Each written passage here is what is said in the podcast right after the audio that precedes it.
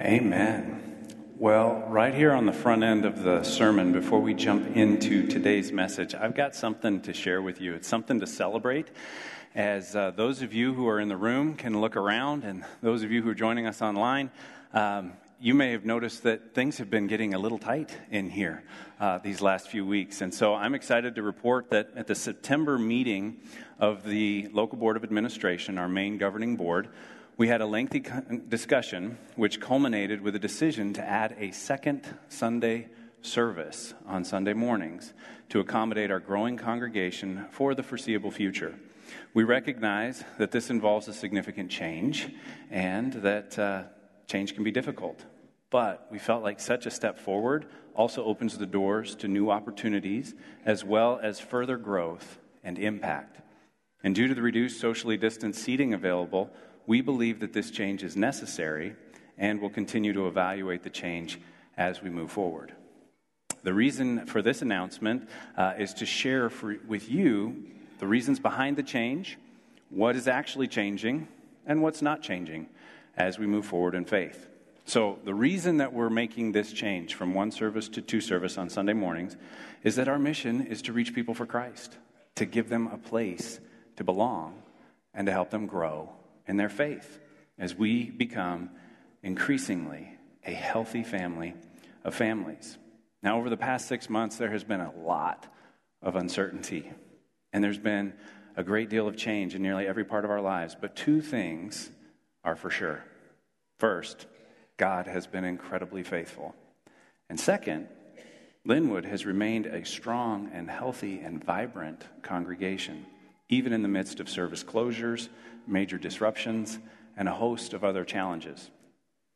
So, in a season when many churches have seen significant portions of their congregation drift away from active involvement, Linwood has consistently experienced strong participation, both online and in person, as well as in discipleship groups, Sunday school classes, and other events and activities as they've been made available. And we're seeing new people come. Every week, there's new people walking through our doors looking for a place to belong. And they're joining us online, and we're seeing our reach digitally extend beyond even our home state. And, and people are participating and, you know, being engaged in this congregation that way. Since we returned to in person meetings a little over three months ago at the beginning of June, we've seen a growing trend of increased attendance in this service. And due to socially distanced seating, we've gone from about 440 available seats to about 240 seats in the room of which not all are available in order to maintain space between parties and so forth. So we've got about 160 available seats. And we've been averaging 148, and I think we're over that this Sunday. So the last five weeks, we've really seen this sort of come to a head. And that means that when people come into the service, the room looks full, and available seating is not immediately identifiable. That can be really exciting as, at first. And let me tell you, as a pastor, I love preaching to a full room and to have lots of people out there and to see that. Um, but it can quickly lead to a lack of invitations and even people coming to visit the church turning around and walking back out. And so the appearance of a crowded sanctuary uh, is exciting to those of us who call this our church home already, but it can be discouraging to people who are coming for the first time and are more reluctant to explore and look for a seat. So while it's a wonderful problem to have, it can eventually keep us from fulfilling our mission to reach people, give them a place to belong, help them grow in their faith. And so here's what's changing. Beginning on October 25th, so you got a little bit of time. On October 25th, we'll add a second worship service at 9 a.m. The 9 and 10:30 services will feature the same worship team, the same songs, the same sermon, and the same 60 to 65 minute expected time frame. A couple of you are laughing at that. Both the 9 and 10:30 services will be streamed live on our Facebook page and our YouTube page. So you can catch either one of them eh, if you're joining us online. And the 10:30 service will continue to offer nursery and pre-K programming with the hopes of adding elementary uh, as soon as we have the volunteers. And the long term vision, should this become the new normal for Linwood, would be to have uh, our Kids Way programming at both the 9 o'clock and 10.30 services. We're just going to need uh, some additional volunteers to step in. Another change that co- accompanies this is that we're going to ask our 10th or our 9 o'clock Sunday school hour to move to 1030 in order to evenly distribute this, the seats uh, between the two services. So uh, that will be a, a, a, small change. But a minor benefit, or major benefit to this change is that families will no longer have to choose between worshiping together and serving outside the sanctuary. You can attend one and serve one, or you can attend ch- together and then go to Sunday school together. And uh, so that is going to be, uh, I think, a real blessing to a lot of our families. And we hope it's going to off- open up additional opportunities for individuals and families to not only worship together, but to serve together. And so I want to ask you, uh, if you're in the room, to f- take out this connection card. I didn't mention this in the welcome because I was going to talk about it extensively here. But if you can possibly serve on one of our teams, uh, as we make this transition, that would be phenomenal. We would love to have you join one of the teams. And the two teams that would be uh, the highest priority would be our children's ministry and our foyer ministry. Those are the ones that would be foreseeably doubling the number of people that we need to serve coffee and to greet as they come in and to be ushers and to be uh, involved in that. And then in our children's ministry, as we want to open up additional rooms down the hall. If you can serve in one of those ministries, just fill out the front of the card and then flip it over, turn to the back, and check one or more of those boxes where you might be able to participate and to be engaged. And you can place that in the offering in just a minute. If you're watching online, there is a digital connection card that's available at the events page of our website. I'm sure they'll put a link um, in on the Facebook uh, feed as well. But I also want to let you know a couple of things that are not changing. All right, we're going to continue to pursue the same mission, the same vision, the same core values to be a healthy family of, health, of, of families with unity and alignment around our mission and our core values.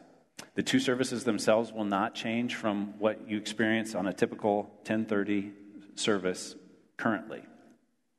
The family seating that's at the back of the sanctuary will also remain and be available for families to worship together. And we're going to keep offering coffee at both services and water as well. And, you know, we're going to look for ways to offer opportunities and even expand opportunities for the congregation to come together in combined uh, services and combined outreach and combined uh, fellowship as well. But on behalf of the staff and the LBA, we want to thank you for being a part of our family of families, whether you join us in person or you join us online, and for staying active and engaged throughout this really unusual season. And we want to ask you to pray for this transition to go smoothly and that it would enable us to reach new people and to continue to grow in this community and increasing our impact here in Sioux Falls and around the world. And along that line, I want to call attention to the, the prayer cards that we, we mentioned these last week. We put them on the seats again. Uh, this is really a great opportunity for you to get a little prayer reminder uh, built into your life. To put this on your bathroom mirror, to maybe take an extra one. There's some extra ones on the tables as you leave, and give this to somebody. Somebody shared with me yesterday at an event that I was at that she had taken a couple of these and given one to her grandson and given one to somebody else. And, and that's a great a great outreach tool. As we come down the home stretch in the election, uh, which really just, I know maybe you're sick of it, but we need to be praying about this year's election more than ever before and praying for God's will to be done in our community, in our state, in our nation, and around our world. And so I would encourage you um, to, to take one or more of those with you and to be praying. Be praying for Linwood and be praying for our community and our nation. All right. So now I'm excited to get into today's message. And we're continuing our series. It's kind of the, the middle message in a five week series uh, titled The You Next to You, where we have been kind of exploring this idea that Christianity is all about you until you become a Christian. And then you become an ambassador for Christ, and your focus is on reaching the you next to you and helping more believers come into the family of God. So, the first week of the series, we looked at what's true about you. We're going to talk about the you next to you, we got to know what's true about you. And what's true about you, if you are in Christ, you're a beloved child of God in whom Christ dwells and delights. And that is good news. But it's not just good news for you, it's good news for everyone. And it's available to everyone. And so, as we as we live out our lives as these beloved children of God in whom Christ dwells and delights, we realize that there's a second bottom line that what's true about us is also true about the people around us, that God loves them, that Jesus died for them, that they have a decision to make, and that we have an opportunity to be a link in the chain that brings them to faith in Christ. And it was interesting this past week, I read an article from the Human Genome Project, not my normal reading, but it caught my attention from the headline. And as I read the article, it explained something that I did not know. It explained that the human DNA, if you've ever seen the double helix, the human DNA has what they call 3.2 million base pairs, that there are these base pairs that determine everything about us. And every living thing has this DNA. But what the article said that was so interesting to me is that of those 3.2 million base pairs of DNA, only 20 million of them in a human being have any variation from one human to the next. And furthermore, so that's like 0.6%. Furthermore, the article went on to explain that the average, the average, you put any two people next to each other, and they will be 99.9% or greater genetically the same. That the genetic variation between, between somebody living in Sioux Falls, South Dakota, and somebody born in Africa or China or Europe or anywhere else in the world is less than one tenth of 1%. And why that caught my attention is that it makes this point that you have no idea how much alike you are to the you next to you. In fact, you could say that you are more like the you next to you than you can possibly imagine. Even if you look different, sound different, talk different, come from different backgrounds, God has created us, and there are far more similarities between us than there are differences among us. And I found that to be fascinating as we were looking at this subject. So last week, we shifted the focus from you to the you next to you. And we had this bottom line, it's sort of a bottom line for the whole series the idea that religion, the focus of religion is you. That religion is ultimately people trying to do good to get God to favor them so that they'll have their needs met and their desires met and their preferences met. And so they offer sacrifices or they do acts of penance or they do various things in order to appease a God or gods. That's religion all the way around the world. And the good news is that Christianity is not a religion, it's a relationship with God Himself. It's a personal relationship with Jesus Christ. We talk about this a lot here at Linwood that Jesus came and gave His life to bring you into the family of God, to be in a personal relationship with you where you can take on the character and the nature of Christ Himself in your own life. And furthermore, He said right before He left, he said that the first and the greatest commandment, this was the last thing we talked about last week, the first and greatest commandment is to love the Lord your God with all your heart, mind, soul, and strength. And the second is to love your neighbor as yourself. And in so doing, he basically said that you love God by loving the you next to you.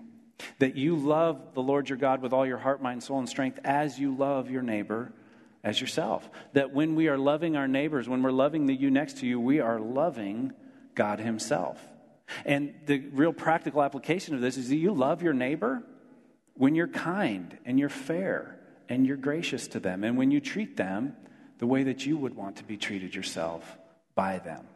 And so that was last week. This week, we're taking a step forward in a message titled Whoa There. And if you understand uh, a little bit of my sense of humor or lack thereof, uh, you know that woe is spelled like the woe that Jesus pronounces over the scribes and the Pharisees that we're going to be looking at. Now, I grew up in Wyoming, and I know that when you tell a horse whoa, that's W O A H. So it's a little bit of a play on words. We call that pastoral humor. Some think it's an oxymoron, some disagree, as evidenced by their laughter. But we're going to be looking at some woes, and as we look at these woes, we're going to see what Jesus was against. And you might say, well, this seems a little out of character. And if you've read the Gospels a lot, you know that the vast majority of Jesus' ministry gets to the heart of what he's for. But there are a few places where he makes it crystal clear what he's against. and we don't want him to be against us. So that's why we're paying attention to this today. Next week, we'll kind of take a step out of that as we bring this message down the home stretch. But if you're wondering if this is out of character, I would say no, it's not, because Jesus is the most authentic and genuine person that has ever lived. So there is nothing he ever did that was out of character. Everything he did was in character. And so he's revealing to us the things that he's against, even though the vast majority of his ministry were about the things he was for. And that causes me to ask an important question. Uh, as I think about the modern church in America and around the world, would people say the same about us? Is the vast majority of our ministry about what we're for or what we're against? And as I read the news and as I see what's going on, it feels like a lot of times the church gets painted with a broad brush of what it is against. And Jesus spent the majority of his time talking about what he was for. And so we can learn from him in that regard. But first, we need to understand what he was against. And the first thing that he was against, as we'll see in this passage, is hypocrisy. So let me, let me bring us in from Luke 11, chapter 37 to 40, or Luke 11, verses 37 to 46. Now, when Jesus had finished speaking, a Pharisee invited him to eat with him. So he went in and reclined at the table. But the Pharisee, noticing that Jesus did not first wash before the meal, was surprised. Then Jesus, the Lord, said to him, Now then, you Pharisees, clean the outside of the cup and dish, but inside you are full of greed and wickedness. You foolish people. Did not the one who made the outside make the inside also? But give what is inside the dish to the poor, and everything will be clean for you. So I want to pause here and talk about what's, what's happening here because this gives us an insight to the first thing that Jesus was against. He was against hypocrisy, he was against making the outside look better than the inside. He was against keeping up appearances at the expense of an inner transformation. And in Matthew's gospel, this, this phrase, you clean the outside of the cup and dish, but inside you're full of deaf man's bone, is followed by an instruction. First, clean the inside of the cup and dish, and then the outside will be cleaned also. And I brought a cup up here to sort of illustrate this. It's a really great object lesson. Like, you can clean the outside only of this cup if you turn it upside down and let the water run over it and not allow any of the water to get in it.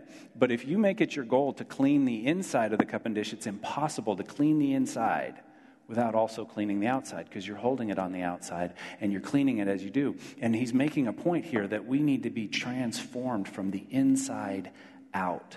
That it's not going to happen by just changing our behavior, by just following a list of do's and don'ts and checking all the boxes when there's no inner transformation, when there's no inner uh, heart change. And Luke's gospel sort of drives this home with the phrase, give what is inside the dish to the poor, and everything will be clean for you. He's basically saying, give your heart to the poor, give your heart to God. And a more literal translation would be, give as alms. Give as alms what is inside back to God. But the New International Version translates it give to the poor because we don't talk about giving alms as much today. If you look at some of the more literal translations like the ESV or the NASB, they, they make this a little more clear that we're giving our hearts back to God. And as we give our hearts to God, He cleanses them and purifies them, and we begin a transformation from the inside out. So it's not a gospel of sin management. It's not a gospel of of behavior modification. It's a gospel of heart transformation that we give our hearts to Jesus and He cleans them up and He transforms us from the inside out. So He's against hypocrisy, He's against making the outside look better than the inside.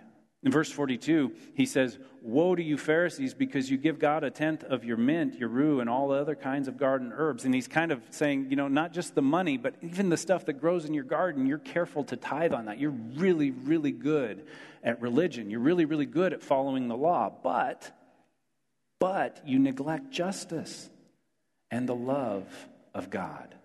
You should have practiced the latter without leaving the former undone. It was good to do the latter without leaving the former undone. That it's not either or, it's both and. And that when the heart is transformed, you don't play the either or game. You're glad to give a tithe of everything you receive. You understand it comes from Him, it comes from God alone. And so you give it back to Him. You say, Lord, whatever you have entrusted to me, I gladly give back. And I do justice. And I do love you. And I live that out for you. And so he's kind of driving point home that loving God without loving people misses the boat. In fact, it's impossible. You can't love God and hate people. You can't say, you know, I've got religion down, but I don't I don't love people. That's not how he set it up to work. And he continues uh, against the you know, hypocrisy when he continues in verse 43 and 44. Woe to you, Pharisees, because you love the most important seats in the synagogues and greetings in the marketplace. Woe to you, because you are like unmarked graves, which men walk over without knowing it. This hypocrisy just has no place in the kingdom of God. He's saying, You Pharisees, you look great from the outside, and you love all the accolades that come with that. But inside, inside, you are spiritually dead. Inside, there is no life. And so, I think it's important as we think about this, as we think about loving God or saying we love God without loving people there's an important caveat here between loving people and condoning sin, right? You say, well, should we just not call a spade a spade? Should we not confront people with their sin? And I would say no. I, I, I think part of loving people is letting them know when they're on the wrong path. All right? If, if, if I'm on the eastbound I 90 rest stop, it's out here between Sioux Falls and Mitchell or somewhere around there, and I'm in that eastbound rest area, and I'm walking in, and somebody's on the map, and they're talking, they're pointing to their kids about how exciting it's going to be when they get to the Black Hills. Am I doing them a favor if I just quietly let them continue going east when I know that they're trying to get west to the Black Hills? No. But what I probably shouldn't do is go up and slap them upside the head and call them idiots or shame on you for being in the wrong lane. No, I should probably go up to them with an artful and winsome uh, message that says, listen, I think you're trying to get to the Black Hills, but you're in the eastbound lane. You're, you're going east, and you're not going to get to the Black Hills for a long time by going east. So I think it's time to turn 180 degrees and go in a different direction. And that, that example sort of illustrates how we confront sin. Do it in the way that you would want somebody to do it to you. Do it in a way that brings people along with you and helps people see that you're really there for them, that you really care about them, that you're concerned for them, and that you want what's best for them. And he doesn't stop there. It's interesting. Verse 45, I always get a kick out of verse 45, and maybe you'll see why. Uh, he said, One of the experts of the law answered him and said, Teacher, when you say these things, you insult us also. That's kind of like when your older brother's getting a spanking and you interrupt mom and say, Hey, you're insulting me by giving him that spanking. And mom turns to you, just like Jesus turns to them and says, Oh, well, you experts in the law, woe to you because you load people down with burdens they can hardly carry, and you yourselves will not lift a finger to help them. They're guilty of the same things. The experts of law are doing the same things that he is rebuking the Pharisees for doing. And he gets to a third point, and we'll skip down to verse uh, 52 that goes right along with this. Woe to you, experts in the law, because you have taken away the key to knowledge. You yourselves have not entered, and you have hindered those who are entering. And when Jesus left there, the Pharisees and the teachers of the law began to oppose him fiercely and to besiege him with questions, waiting to catch him in something he might say. You see, they were using religion and religious systems to elevate themselves and to relegate others to lower status. And Jesus would have none of it. We see that in verse 46. You're loading them down with burdens that they can hardly carry, and you don't lift a finger to help them. You've taken away the key to knowledge, and you yourself have not even entered, but you've hindered those who are entering. They've created these religious systems that elevate themselves and push other people's down. And lastly, we see in verse 53 and 54 that, that their response really showed the, the bankrupt nature of their hearts. Their response was to try to disprove Jesus, to try to tear down what he was saying. And they were just looking for some loophole. They were just looking for try to catch him in something that he said. And so that's everything that Jesus is against. He's against hypocrisy. He's against loving God without loving people. He's against using religion or religious systems to elevate ourselves and to put other people down. And the rest of the Gospels tell us what he's for. The rest of the Gospels make it clear that Jesus is for people, and he's for loving and serving and bringing people into the kingdom of God. He's for people. There's nothing in all the world that moves Jesus, that moves God like people. And that's the heart of the gospel. He loved the whole world. That's crystal clear. But he loves the people most. We're made in his image. We bear the image of God himself. He so loved the world that he gave. He gave of himself. He gave his only begotten Son that whoever believes in him would have eternal life. And to come into the kingdom of God. That's what God, that's what God is for. That's what Jesus is for. That's what his whole ministry was for, was making a way for people to come in to the kingdom of God. And so, the bottom line of these woes, the bottom line of this message for us today is that religion, taken to its extreme, leads to spiritual pride. You see that in the, the, Pharisees. You see that in the scribes. You see that in the teachers of the law. The religion leads to spiritual pride, but following Christ leads to a radical humility. And when I say radical, I'm not saying it like the Teenage Mutant Ninja Turtles, you know, I'm saying like to the root. That's what that word means radical, to the root, to the core of who we are. Think about radishes. Radishes are a root vegetable, they have the same, the same root word.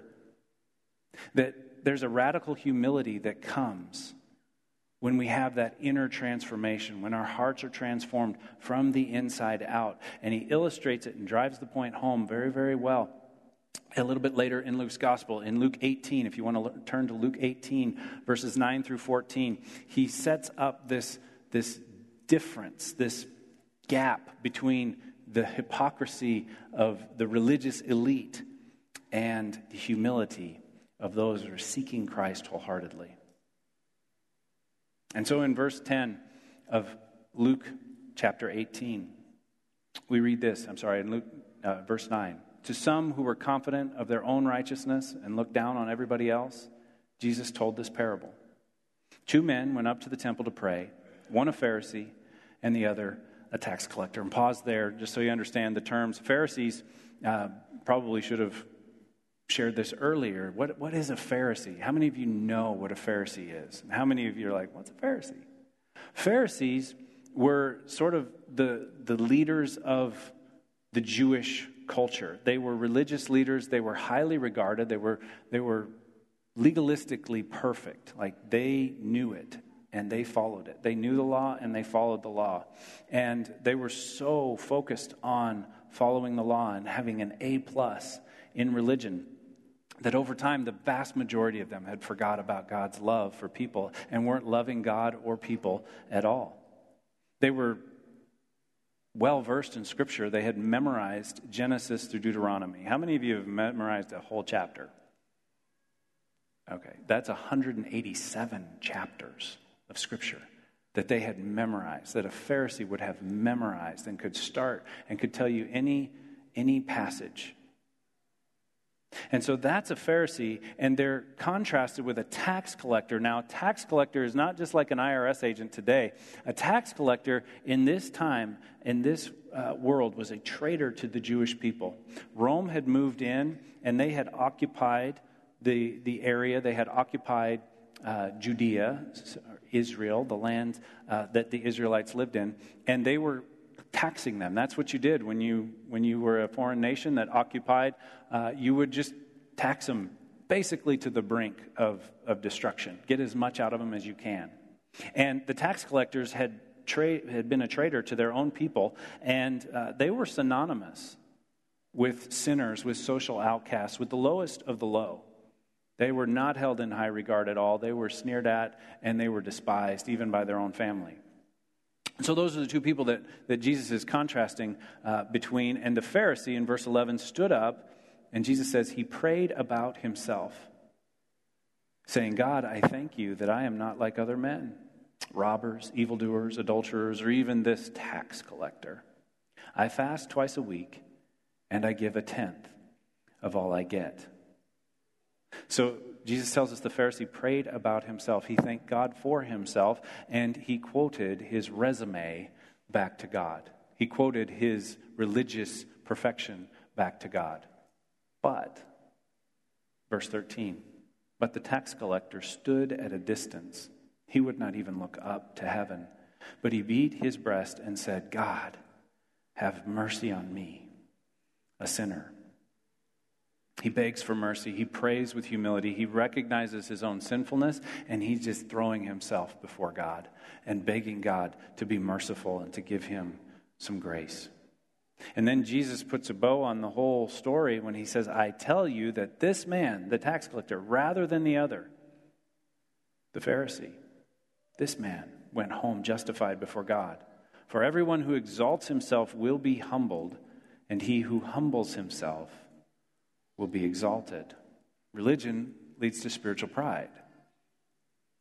Christianity, following Christ, being transformed from the inside out, leads to a radical humility. And I would remind you that humility is not thinking less of yourself, it's thinking of yourself less. It's not running yourself down. It's not having a poor self image. It's putting others first. It's not thinking about yourself at all. It's thinking about the you next to you and making your life about bringing the gospel, the good news that you have received and is transforming you from the inside out to bring that to others. Rick Warren says that very, very well. Humility is not thinking less of yourself, it's thinking of yourself less, less often. Not looking down your nose at everybody else and congratulating yourself that you're not like them, but saying, God, how can I love them? How can I serve them? How can I be, uh, be your hands and feet in their life? How can I bring the good news of the gospel to them? And I'll close with one of my all time favorite cartoons. I think I've shared it here before. If I haven't, I'm sorry. And if I have, it's probably good to have a little review. It's a comic strip uh, called Coffee with Jesus. And uh, there's about a dozen or so different characters that pop up in this comic strip. This one's name is Carl. If your name is Carl, don't take it personally. Uh, but Carl just kind of is having a cup of coffee with Jesus. I recommend doing this on a regular basis. Pour yourself a cup of coffee and have a cup of coffee with Jesus. If you don't drink coffee, drink something else with Jesus, but have a conversation with Jesus. And Carl says to Jesus, It's like this. My stance on it is this love the sinner, hate the sin. How many of you have ever said that? I've said that. I'll be honest with you. I've said it a lot. I used to say it a lot. And Jesus says, I'll do you one better, Carl. Love the sinner, Hate your own sin. Just love the people and hate your own sin and turn the mirror in for the sin and just love the people. And the next frame, Carl's speechless. I was speechless the first time I saw this.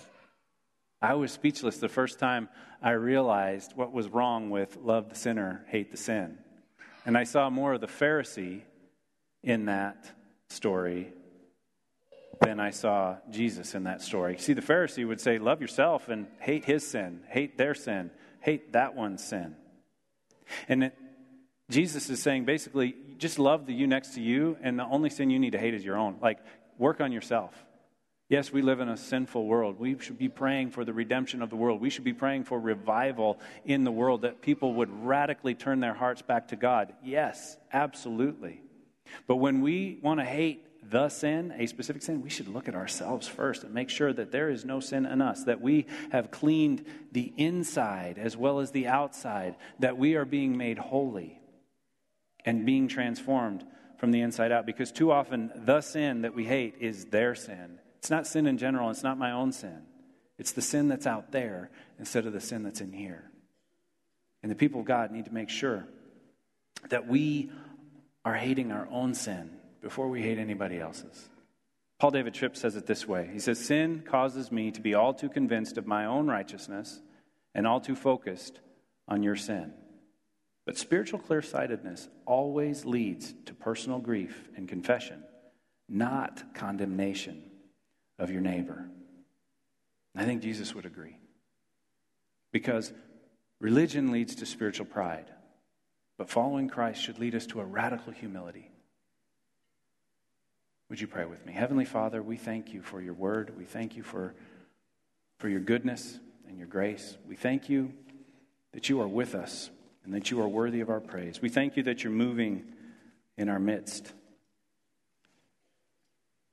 And we thank you, Lord, that when we are transformed from the inside out, you have promised that it will lead us to a radical humility where we put others first. We follow you wholeheartedly because we're being transformed from the inside out. We ask you to do that in our lives right now, Lord. We pray that your spirit would move and that you would walk into this room and that you would touch the broken places in our lives, that you would pour out your spirit on your people, and that we would respond in faith to whatever you show us. It's in Jesus' name we pray. Amen.